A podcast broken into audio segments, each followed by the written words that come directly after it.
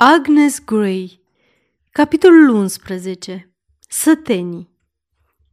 Cum rămăsesem cu o singură elevă, deși ea se străduia să-mi dea atâta bătaie de cap cât ți-ar da 3 sau 4 eleve obișnuite, și sora ei mai lua în continuare lecții de germană și desen, a dat norocul peste mine, astfel că aveam mult mai mult timp liber la dispoziție decât avusesem înainte de când alesesem să devin guvernantă. Timpul acesta mi-l împărțeam între corespondența cu familia și citit, studiu și muzică, găsind și răgazul de a colinda împrejurimile și de a zburda pe câmpiile din apropiere, împreună cu elevele mele sau singură, dacă nu voiau să vină. Deseori, dacă nu aveau ceva mai plăcut de făcut, domnișoarele Murray se distrau mergând în vizite la sătenii sărmani de pe moșia tatălui lor, pentru ca ei să le aducă laude lingușitoare, ca să asculte povești de altădată sau cleveteala bătrânelor vorbărețe, sau poate ca să se bucure de mai curata plăcere de a-i înveseli pe sărmanii oameni prin prezența lor și prin darurile pe care le duceau din când în când, atât de lesne dobândite, dar atât de recunoscători primite. Câteodată mi se cerea să le însoțesc pe amândouă sau numai pe una dintre surori în asemenea vizite. Alteori mi se spunea să merg singură ca să îndeplinesc vreo făgăduială pe care ele erau mai dispuse să o facă decât să-și o țină. Să duc o mică donație, să-i citesc vreunui suferind sau vreunui deznădăjduit. Astfel, mi-am făcut câteva cunoștințe printre săteni. Din când în când, mă duceam să-i văd pe cont propriu.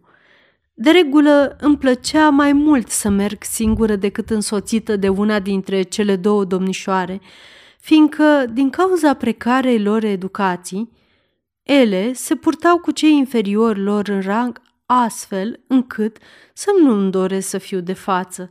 Nici măcar în închipuire nu se punea în pielea acestor sărmani și, ca atare, nu aveau nici cea mai vagă considerație pentru sentimentele lor și îi priveau ca pe niște ființe total diferite de ele.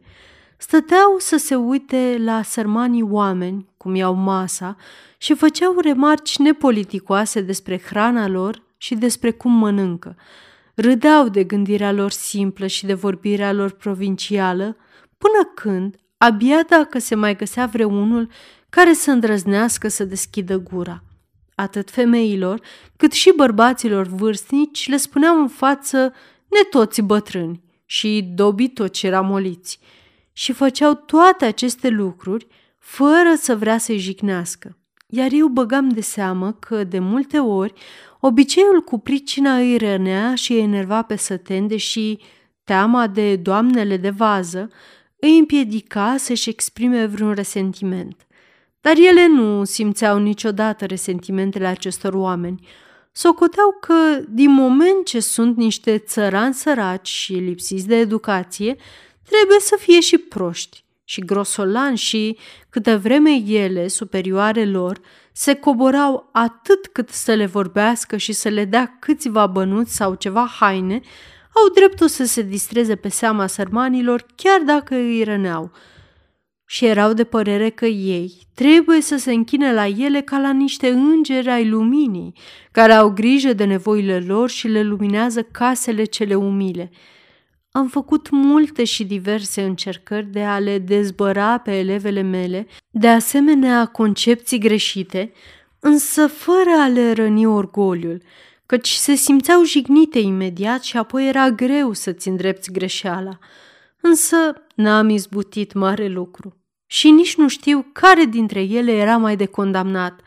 Matilda era grosolană și lăudăroasă, iar de la Rosalie, în care se trezise feminitatea și care avea înfățișarea unei doamne, aveam alte așteptări. Cu toate acestea, ea era la fel de nepăsătoare și nesăbuită ca un copil zăpăcit de 12 ani. Într-o zi senină din ultima săptămână de februarie, mă plimbam prin parc, desfătându-mă cu 3 bucurii: singurătatea, o carte și vremea frumoasă. Domnișoara Matilda era la o partidă de călărie pe care o făcea zi de zi, iar cealaltă domnișoară Murray luase trăsura împreună cu mama ei pentru a merge în câteva vizite matinale. Însă, dintr-o dată, mi-am dat seama că s-ar cuveni să las plăcerile mele egoiste, parcul cu cerul de un albastru strălucitor deasupra, ca un mirific umbrar, vântul de apus care suspină printre crengile încă neînfrunzite, pe care încă zăboveau ghirlandele de nea, care acum, că era soare, se topeau iute, căprioara grațioasă care păștea prin iarba udă, deja primăvăratică în verdele și în prospețimea ei, și să merg la casa lui Nancy Brown, o văduvă care avea un băiat care muncea toată ziua la câmp. Din nefericire, Nancy suferea de o boală de ochi, drept pentru care, de o vreme, nu mai putea citi, spre marele său regret, căci era o femeie tare luminată la minte. Așa că m-am dus, am găsit-o singură, ca de obicei, în căsuța ei întunecoasă, în care mirosea a fum și se simțea un aer stătut, deși era cât se poate de curată.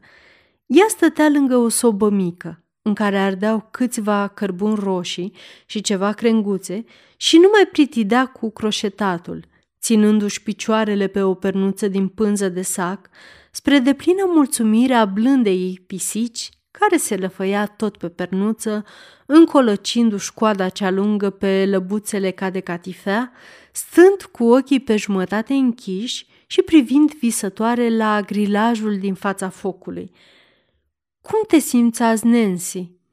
„Așa și așa, cu ochii tot la fel, dar în sinea mea sunt mai bine ca niciodată," mi-a răspuns ea, ridicându-se să mă întâmpine cu un zâmbet de mulțumire pe care m-am bucurat să-l văd, fiindcă pe Nancy o știam stăpână pe o melancolie de natură religioasă. Am felicitat-o pentru această schimbare. A fost de acord că e o binecuvântare și s-a arătat recunoscătoare pentru ea, adăugând: „Dacă Domnul va binevoi să-mi cruțe vederea și să-mi pot citi Biblia din nou, voi fi fericită ca o regină." „Nădăjduiesc că va binevoi, Nancy," am răspuns. „Între timp, voi veni la tine din când în când ca să-ți citesc atunci când am timp." Cu o expresie de bucurie plină de recunoștință, sărmana femeie s-a dus să-mi aducă un scaun, însă, chiar dacă i-am spus că nu este nevoie, s-a apucat să-și facă de treabă, adică să atâțe focul și să mai pună câteva crengi în tăciunii care se stingeau. După care, luându-și din raft Biblia uzată, a scuturat-o de praf cu grijă și mi-a întins-o. Când am întrebat-o dacă vrea să-i citesc un fragment anume, mi-a răspuns: „Dacă vă e tot una, mi-ar plăcea să ascult capitolul din Epistola 1 a Sfântului Ioan, în care se spune că Dumnezeu este iubire și cel care rămâne în iubire rămâne în Dumnezeu și Dumnezeu rămâne întru el." Am căutat puțin și am găsit aceste cuvinte în capitolul al 4-lea. Când am ajuns la versetul 7, m-a întrerupt și, fără a-și cere scuze pentru că și îngăduia o asemenea libertate, mi-a spus că ar vrea să citesc foarte rar, ca să poată desluși totul și zăbovi asupra fiecărui cuvânt în parte. Nădăjduia că o voi ierta, căci nu e decât un sărman trup. „Chiar și cel mai înțelept om din lume," i-am răspuns eu, „ar putea zăbovi un ceas întreg asupra fiecărui verset, ceea ce ar fi foarte bine, așa că prefer să citesc rar." Astfel că am terminat capitolul citindu-l cât de rar și de bine mi-a stat în putință. În tot acest timp, ascultătoarea mea a fost numai urechi și, când am isprăvit, mi-am mulțumit sincer. Apoi am stat o clipă fără să rostesc niciun cuvânt, ca să-i dau răgaz să reflecteze, când, oarecum spre surprinderea mea, a întrerupt tăcerea ca să mă întrebe ce părere am despre domnul Weston. „Nu știu," am răspuns, tresărind la auzul unei întrebări venite atât de brusc. „Socotesc că este un bun predicator." „Este și de asemenea un bun orator." „Da?" Da, poate nu l-ați văzut și nici nu prea ați vorbit cu el încă, nu? Nu, eu nu mă întâlnesc și nu prea vorbesc cu nimeni, în afară de tinerele domnișoare de la conac. Sunt drăguțe și bune domnișoarele, dar nu vorbesc precum el. Să înțeleg că te vizitează Nancy? Da, domnișoară, și îi sunt recunoscătoare. Vine în vizită la noi, sărmani, mult mai des decât au venit vreodată domnul Blig sau pastorul. Și bine face, că e mereu binevenit. Cu pastorul nu e așa. Oamenii se cam tem de el. Se zice că dacă intră într-o casă, sigur că o să-i se pară ceva necurat și începe să urle de cum intră pe ușă. Po crede că e datoria lui să ne spună ce nu e bine. De multe ori vine tocmai ca să mustre oamenii că nu merg la biserică, că nu îngenunchează și stau în picioare când alții stau în genunchi, că se duc la biserica metodistă sau ceva de genul ăsta. Dar nu pot să zic că mie mi-a reproșat ceva. A venit să mă vadă o dată sau de două ori, înainte de domnul Weston, când mintea mi era tare rătăcită și cum sănătatea era tare șubredă, mi-am făcut curaj și am trimis să-l cheme și a venit. Eram în suferință, domnișoară Gray, dar acum s-a terminat, slavă Domnului, și când mi-am luat Biblia, nu mi-a adus nicio alinare. Chiar capitolul pe care tocmai mi l-ați citit m-a cam tulburat. Cel care nu iubește n-a cunoscut pe Domnul. Mă înspăimântă. Eu simțeam că nu-L iubesc nici pe Dumnezeu și nici oamenii așa cum se cuvine și că n-aș putea chiar de-aș încerca. Și capitolul de dinainte unde zice oricine este născut din Dumnezeu nu săvârșește păcat. Și în altă parte spune iubirea este împlinirea legii și multe, multe altele, domnișoară. V-aș obosi dacă vi le-aș zice pe toate. Însă toate păreau să mă osândească și să-mi arate că nu sunt pe calea cea bună. Și neștiind cum să fac, l-am trimis pe Bill să roage pe domnul Hatfield să fie atât de bun și să mă viziteze într-o zi. Și când a venit, i-am zis toate necazurile mele. Și ce ți-a zis? Părea plin de dispreț. Poate mă înșel, dar a scos un fel de fluierat și am văzut un fel de zâmbet pe față și a zis, nu mai prostii, ai sta printre metodiști, buna mea femeie. Dar eu i-am zis că n-am fost niciodată în apropierea metodiștilor.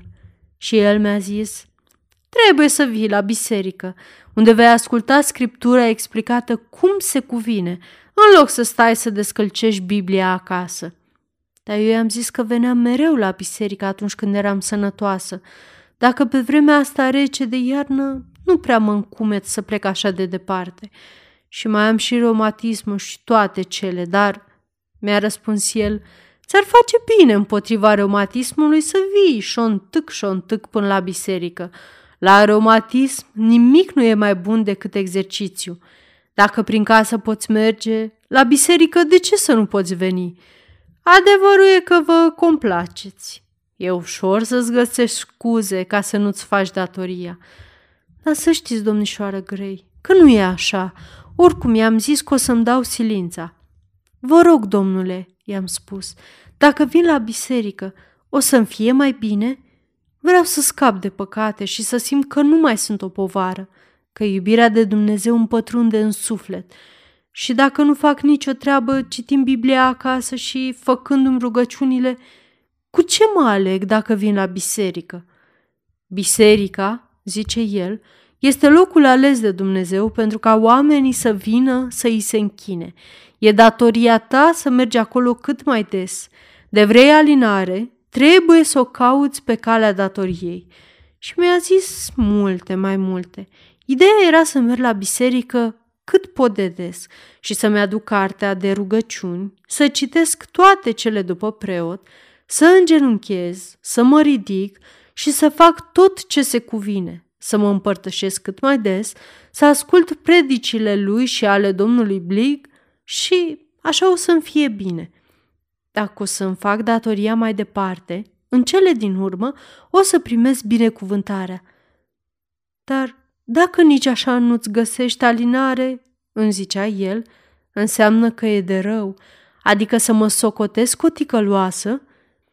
Dacă faci tot ce-ți stă în putință să ajungi în rai și nu izbutești, înseamnă că ești unul dintre cei care vor să intre pe o poartă strâmtă și nu pot, mi-a răspuns. După care m-a întrebat dacă de dimineață am văzut-o pe vreuna dintre domnișoarele de la conac și eu am zis că le văzusem pe micile domnișoare pe Moss Lane și el i-a dat un picior bietei mele pisici, de-a trântit-o la podea și s-a dus după ele vesel, nevoie mare. Dar eu eram tare amărâtă. Ultimele vorbe pe care mi le spusese îmi sfâșiaseră inima și nu mi le-am putut scoate din minte până când povara asta m-a istovit. De-aia am ascultat povața. Socoteam că-mi vrea binele, deși era ciudat. Dar știți cum e, domnișoară? E bogat și tânăr, așa că nu poate înțelege gândurile unei sărmane bătrâne ca mine. Însă mi-am dat silința să fac cum mi-a spus. Dar poate că vă sâcâi cu vorbăria mea. Vai, Nancy, cum așa? Hai, povestește-mi tot. Reumatismul s-a mai potolit. Nu știu dacă a fost pentru că am mers la biserică, dar într-o dimineață geroasă de duminică am simțit o răcoare pe ochi. Umflătura n-a apărut dintr-o dată, ci încet, încet. Dar nu de ochii mei voiam să vă zic, ci de tulburarea minții. Și ca să vă spun adevărul, nu cred că mersul la biserică a fost de ajutor. M-am mai însănătoșit la trup, dar sufletul mi-a rămas neostoit.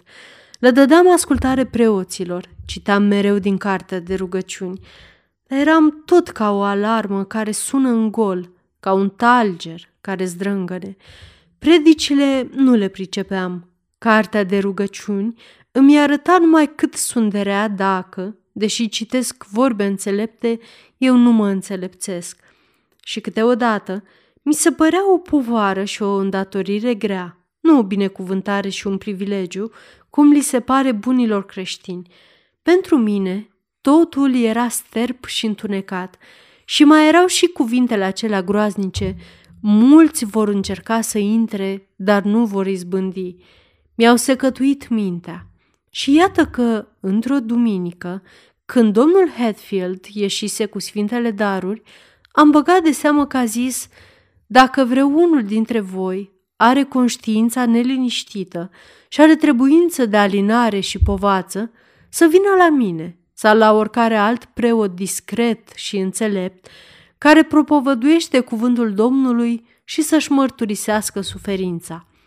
Așa că duminica următoare, înainte de slujbă, am intrat în sacristie și am început să vorbesc iar cu pastorul. Nici prin cap nu-mi trecuse că o să fiu în stare de o asemenea îndrăzneală, dar m-am gândit că dacă sufletul meu e în primejdie, e o treabă însemnată. Însă el mi-a zis că n-are timp de mine chiar în clipa aia. În afară de ce ți-am spus deja, mi-a spus el, n-am ce să-ți mai spun. Împărtășește-te și fă-ți datoria mai departe. Dacă asta nu ți e de ajutor, înseamnă că nimic nu te mai ajută. Așa că nu mă mai deranja. Așa că am plecat. Dar l-am auzit pe domnul Weston, că domnul Weston era acolo, domnișoară, în prima lui duminică la Horton și era în sacristie, îmbrăcat în stihar, și l-a ajutat pe pastor să-și pună veșmintele. Așa, Nancy. Și l-am auzit cum îl întreba pe părintele Hetfield cine sunt. Iar el a răspuns: o ticăloasă bătrână. Și m-a durut tare, domnișoară Gray. Dar m-am dus la locul meu și am încercat să-mi fac datoria ca de obicei. Tot nu mi-am găsit liniștea. Am luat chiar și împărtășania, dar simțeam că totul este spre osândirea mea. Așa că am plecat acasă, foarte mâhnită. În ziua următoare, înainte să-mi vin în fire, că nu eram în stare să-mi vin în fire măturând și spălând oale, așa că m-am așezat, deși era murdărie, cu cine mă pomenesc? Cu domnul Weston. M-am apucat iute să strâng, să mătur și să deretic. Mă gândeam că o să mă mustre pentru lenevie cum ar fi făcut domnul Hetfield, dar m-am înșelat. Mi-a zis un bună dimineața cum se cade, dar eu am șters de praf un scaun ca să-i fac loc și am curățat puțin vatra. Dar nu uitasem cuvintele pastorului, așa că îi spun eu, mă întreb, de ce vă bateți capul, domnule, să veniți la o ticăloasă bătrână ca mine? A părut că dă înapoi și în zadar a încercat să mă convingă că pastorul glumise. Văzând că nu ține, mi-a zis, n-ar trebui să dai atâta însemnătate acestor cuvinte, Nancy. Domnul Hetfield era cam prost dispus atunci. Nimeni nu e perfect, știi? Chiar și gura lui Moise a rostit vorbe nesăbuite. Dar acum stai puțin jos, dacă ai o clipă, și povestește-mi toate îndoielile și temerile tale și voi încerca să le alung. M-am așezat lângă el. Era un străin, știți? Și chiar mai tânăr decât domnul Hatfield, mi se pare. Mie nu mi se păruse așa de chipeș, ci avusesem impresia chiar că e urât. Dar a vorbit așa de politicos și când biata mâță i-a sărit pe genunchi, am îngâiat-o și a zâmbit. Am socotit că e semn bun. Odată, când a sărit în brațele pastorului, el a dat-o jos, disprețuitor și supărat. Sărmana! Doar nu te aștepți ca o pisică să aibă bunele maniere ca un creștin. Nu-i așa, domnișoară Gray? Bineînțeles că nu, Nancy, dar ce-a spus domnul Weston în clipa aceea? Nimic. Dar m-a ascultat răbdător și n-am simțit niciun pic de dispreț. Așa că am continuat și am zis tot, cum v-am zis și dumneavoastră, ba chiar mai mult. Domnul Hatfield, mi-a zis el, a avut dreptate să te îndemne să stăruiești în a-ți face datoria. Dar când te-a povățuit să mergi la biserică și la slujbă, n-a vrut să spună că la asta se rezumă toată datoria creștinului. A socotit doar că acolo poți învăța ce mai trebuie să faci și cum să găsești bucurie în asemenea exerciții, în loc să ți se pară numai o sarcină și o povară. Dacă l-ai fi rugat să-ți explice cuvintele care te tulbură atât, ți-ar fi explicat, cred, că dacă mulți caută să intre pe poarta strâmtă, dar nu izbutesc, este din cauza păcatelor care îi împovărează. Așa cum unui om cu un sac mare în spate, care vrea să intre pe o ușă îngustă, îi va fi cu neputință să intre dacă nu șleapă de sacul. Dar tu, Nancy, îndrăznesc să spun, nu ai păcate de care să te lepezi bucuroasă, dacă ai ști cum? Adevărat, Grace, domnule, i-am răspuns. Știi care e prima și cea mai însemnată poruncă? Mi-a zis el.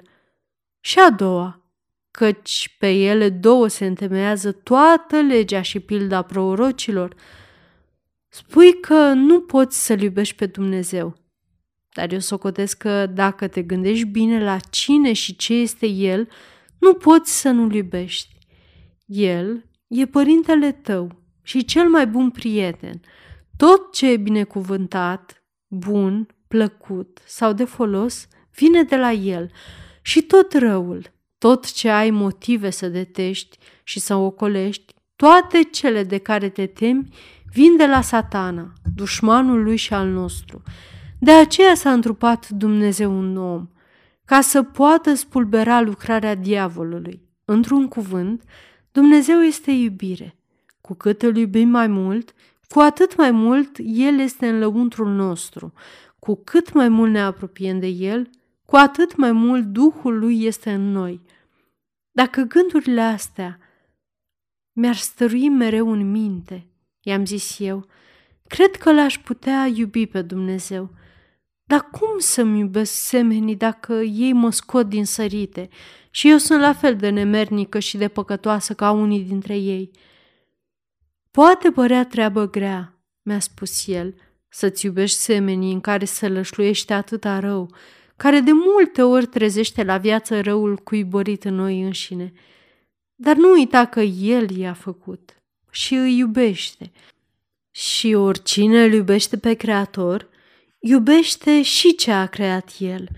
Iar dacă Dumnezeu ne iubește, de vreme ce și-a jertfit fiul de dragul nostru, și noi trebuie să ne iubim unii pe alții.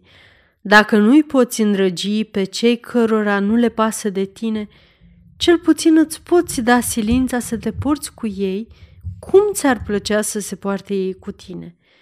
Poți să-i compătimești pentru nereușitele lor, să-i ierți pentru jigniri și să le faci celor din jur cât de mult bine poți. Dacă te obișnuiești astfel, Nancy, strădania însăși te va face să-i îndrăgești într-un câtva, ca să nu pomenezi de bunăvoința pe care bunătatea ta o va naște în ei, deși s-ar putea ca asta să fie tot ce e bun în ei. Dacă-L iubim pe Domnul și vrem să-L slujim, să încercăm să fim aidoma Lui, să-i facem lucrarea, să trudim pentru slava Lui, care este binele omului. Ca să grăbim venirea împărăției Lui, care înseamnă pace și fericire pentru tot omul, oricât de neputincioși am părea, dacă în viață facem tot binele care ne stă în putință, până și cel mai umil dintre noi poate face mult în acest sens, să sălășluim în iubire, pentru ca El să sălășluiască în noi și noi în El. Cu cât aduce mai multă fericire, cu atât vom fi mai fericiți chiar și pe pământ. Și cu atât mai mare ne va fi răsplata în ceruri când vom merge la odihna veșnică. Cred că sunt chiar cuvintele pe care mi le-a spus, căci m-am gândit de multe ori la ele. După care a luat Biblia și mi-a citit și de aici și de colo, deslușindu-mi limpede cuvintele acelea. Parcă mi-a pătruns în suflet o lumină nouă. Mi-am simțit sufletul arzând și mi-aș fi dorit ca bietul Bill și toată lumea să fi fost de față și să fi auzit și să ne fi bucurat împreună. După ce a plecat, a venit Hannah Rogers, o vecină, care voia să o ajut la spălat. I-am zis că nu pot chiar în clipa aia, că nu pusesem cartofii pentru cină și nici nu făcusem curat după masa de dimineață, iar ea a început să-mi arunce sudălmi pentru că sunt leneșă. La început m-am cam enervat, dar nu i-am spus nicio vorbă urâtă. I-am zis liniștit că m-a vizitat parohul ăl nou și că o să-i sprăvesc cât pot de iute și că o să merg să o ajut. Așa că s-a potolit și am prins drag de ea și am ajuns prietene bune. Așadar, domnișoară Gray, o vorbă bună alungă mânia, dar vorba rea o aprinde. Nu le vorbești numai lor, îți vorbești și ție. Într-adevăr, Nancy, numai de n-am uitat niciodată. Da, de n-am uitat. Și domnul Weston a mai venit după aceea? Da, de multe ori. Da, și după ce mi-a slăbit vederea, îmi citea câte o jumătate de ceas. Dar știți, trebuie să se ducă și la alți oameni și are și alte treburi. Domnul să-l binecuvânteze. Iar duminica următoare a ținut așa o predică, a pornit de la să vină la mine toți cei osteniți și împovărați și eu vă voi odihni pe voi, și de la următoarele două versete binecuvântate. Dumneavoastră nu erați de față, domnișoară, erați cu prietenii dumneavoastră, dar eu am fost așa de fericită și sunt fericită și acum, slavă Domnului, și fac cu drag câte o treabă pentru semenii mei, atât cât poate face o bătrână pe jumătate oarbă, iar ei mă îndrăgesc, exact așa cum a zis el. Acum croșetez o pereche de șosete pentru Thomas Jackson, un bătrân ciudat, cu care m-am sfădit de multe ori, cu care m-am ciondănit tare, așa că am socotit că mai mult decât să-i lucrez o pereche de ciorapi călduroși nu pot face, și am simțit că îmi place mult mai mult bietul de el de când am început să croșetez șosetele. Se întâmplă exact cum a zis domnul Weston. Mă bucur să te văd atât de fericită, Nancy, și atât de înțeleaptă. Dar acum trebuie să plec. Vor avea nevoie de mine la conac, i-am spus. Și luându-mi rămas bun, am plecat, făgăduindu-i că voi mai veni dacă voi avea timp și simțindu-mă aproape la fel de fericită ca ea. Altădată m-am dus să-i citesc unui muribund care suferea de ftizie. Tinerele domnișoare se duseseră să-l vadă, iar el le smulsese făgăduința că vor veni să-i citească. Numai că era o bătaie de cap prea mare, așa că m-au implorat să-i citesc eu. M-am dus cu toată bunăvoința și am auzit, și acolo, numai laude despre domnul Weston, atât de la bolnav, cât și de la soția lui. Suferindu-l mi-a spus că mare alinare și folos să-i aduc vizitele noului paroh, care vine adesea să-l vadă și care este altfel decât domnul Hetfield, care îl vizitase și el din când în când, înainte să vină la Horton celălalt pastor.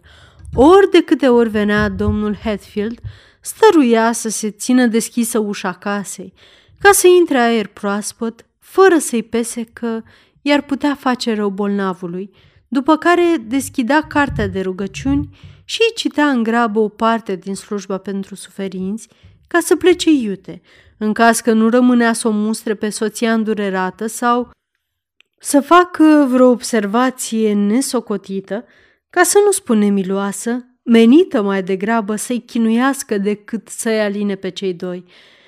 Dar părintele Weston se ruga cu mine cu totul altfel și îmi vorbea cu mare blândețe și câteodată îmi și citea, stând lângă mine ca un frate. Taman așa, a exclamat soția omului. Acum vreo 3 săptămâni, când a văzut că pe bietul Jim îl apucaseră frigurile și tremura, iar focul era pricăjit tare, a întrebat dacă stocul de cărbuni e pe terminate. I-am zis că da și că ne e greu să luăm alții. Dar nu i-am cerut ajutorul, să știți. Însă a doua zi ne-a trimis un sac de cărbuni și de atunci avem cu ce face un foc mai de Doamne ajută. O binecuvântare pe iarna asta. Dar așa e el, domnișoară Gray.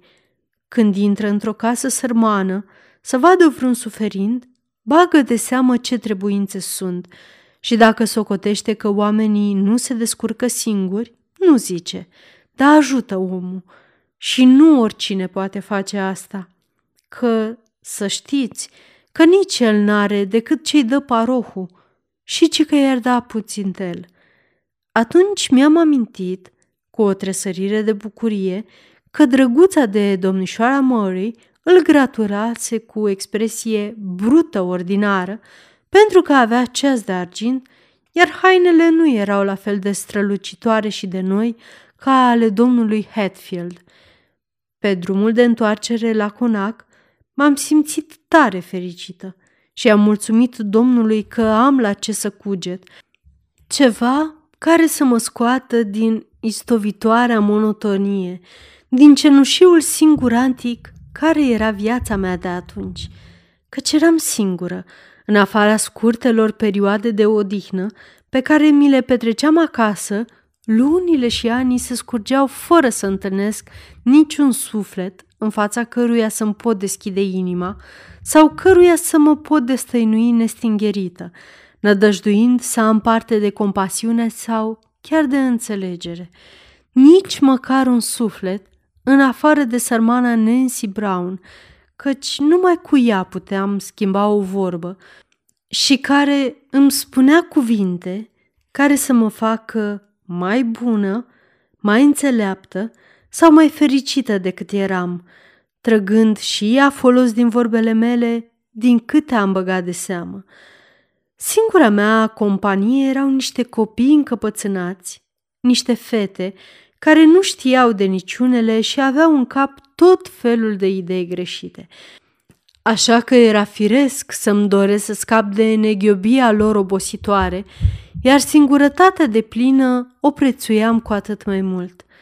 Să n-am în preajmă decât astfel de ființe era chiar rău, iar consecințele aveau să o dovedească.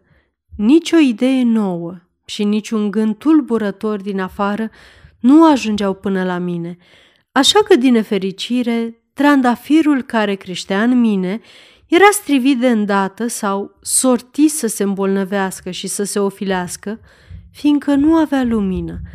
Se știe că oamenii care își petrec timpul împreună au o mare înrăurire unul asupra celuilalt, influențându-și concepțiile și comportamentul. Este firesc că, întâlnind oameni ale căror fapte ne stăruie minte, ale căror cuvinte ne răsună necontenit în urechi, aceștia să ne facă, încetul cu încetul, pe nesimțite, chiar și împotriva propriei noastre voințe, să ne comportăm și să vorbim ca ei.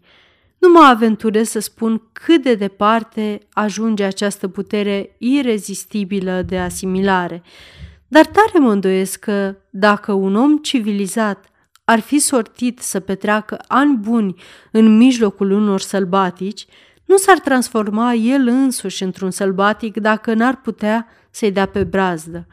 Așa că eu, neputând să-i dau pe brazdă pe micii mei însoțitori, eram îngrozită la gândul că mă vor strica, că ușor-ușor îmi vor aduce sentimentele, obiceiurile, însușirile la nivelul lor, dar fără să-mi dăruiască nimic din nepăsarea și din vioiciunea lor zglobie.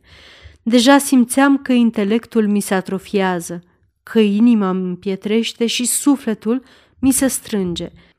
Tremuram de teamă ca nu cumva judecata morală cu care eram înzestrată să nu dispară, să nu ajung să confund binele cu răul și să nu cumva să-mi pierd celelalte calități în cele din urmă, sub înrăurirea nefastă a acestui mod de viață.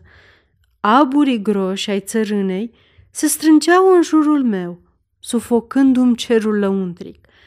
Și astfel, în cele din urmă, s-a ivit domnul Weston lângă mine, ca un luceafăr care a răsărit la orizontul meu, să mă izbăvească de teama de bezna cea neagră.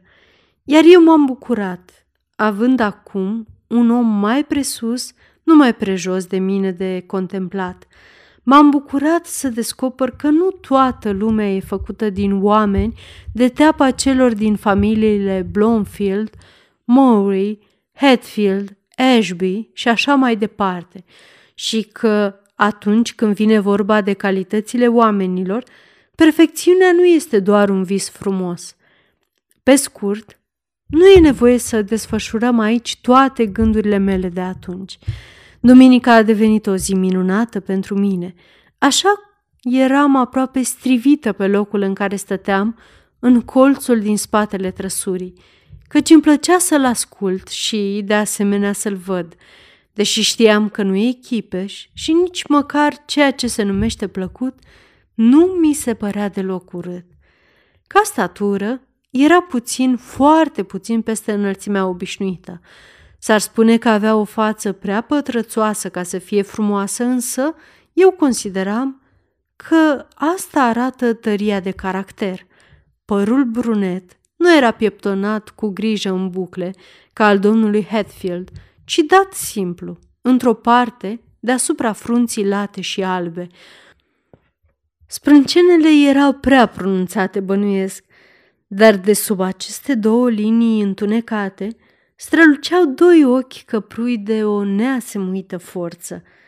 Și gura îi trăda caracterul, arătând o ființă cugetătoare, hotărâtă să-și atingă țelul.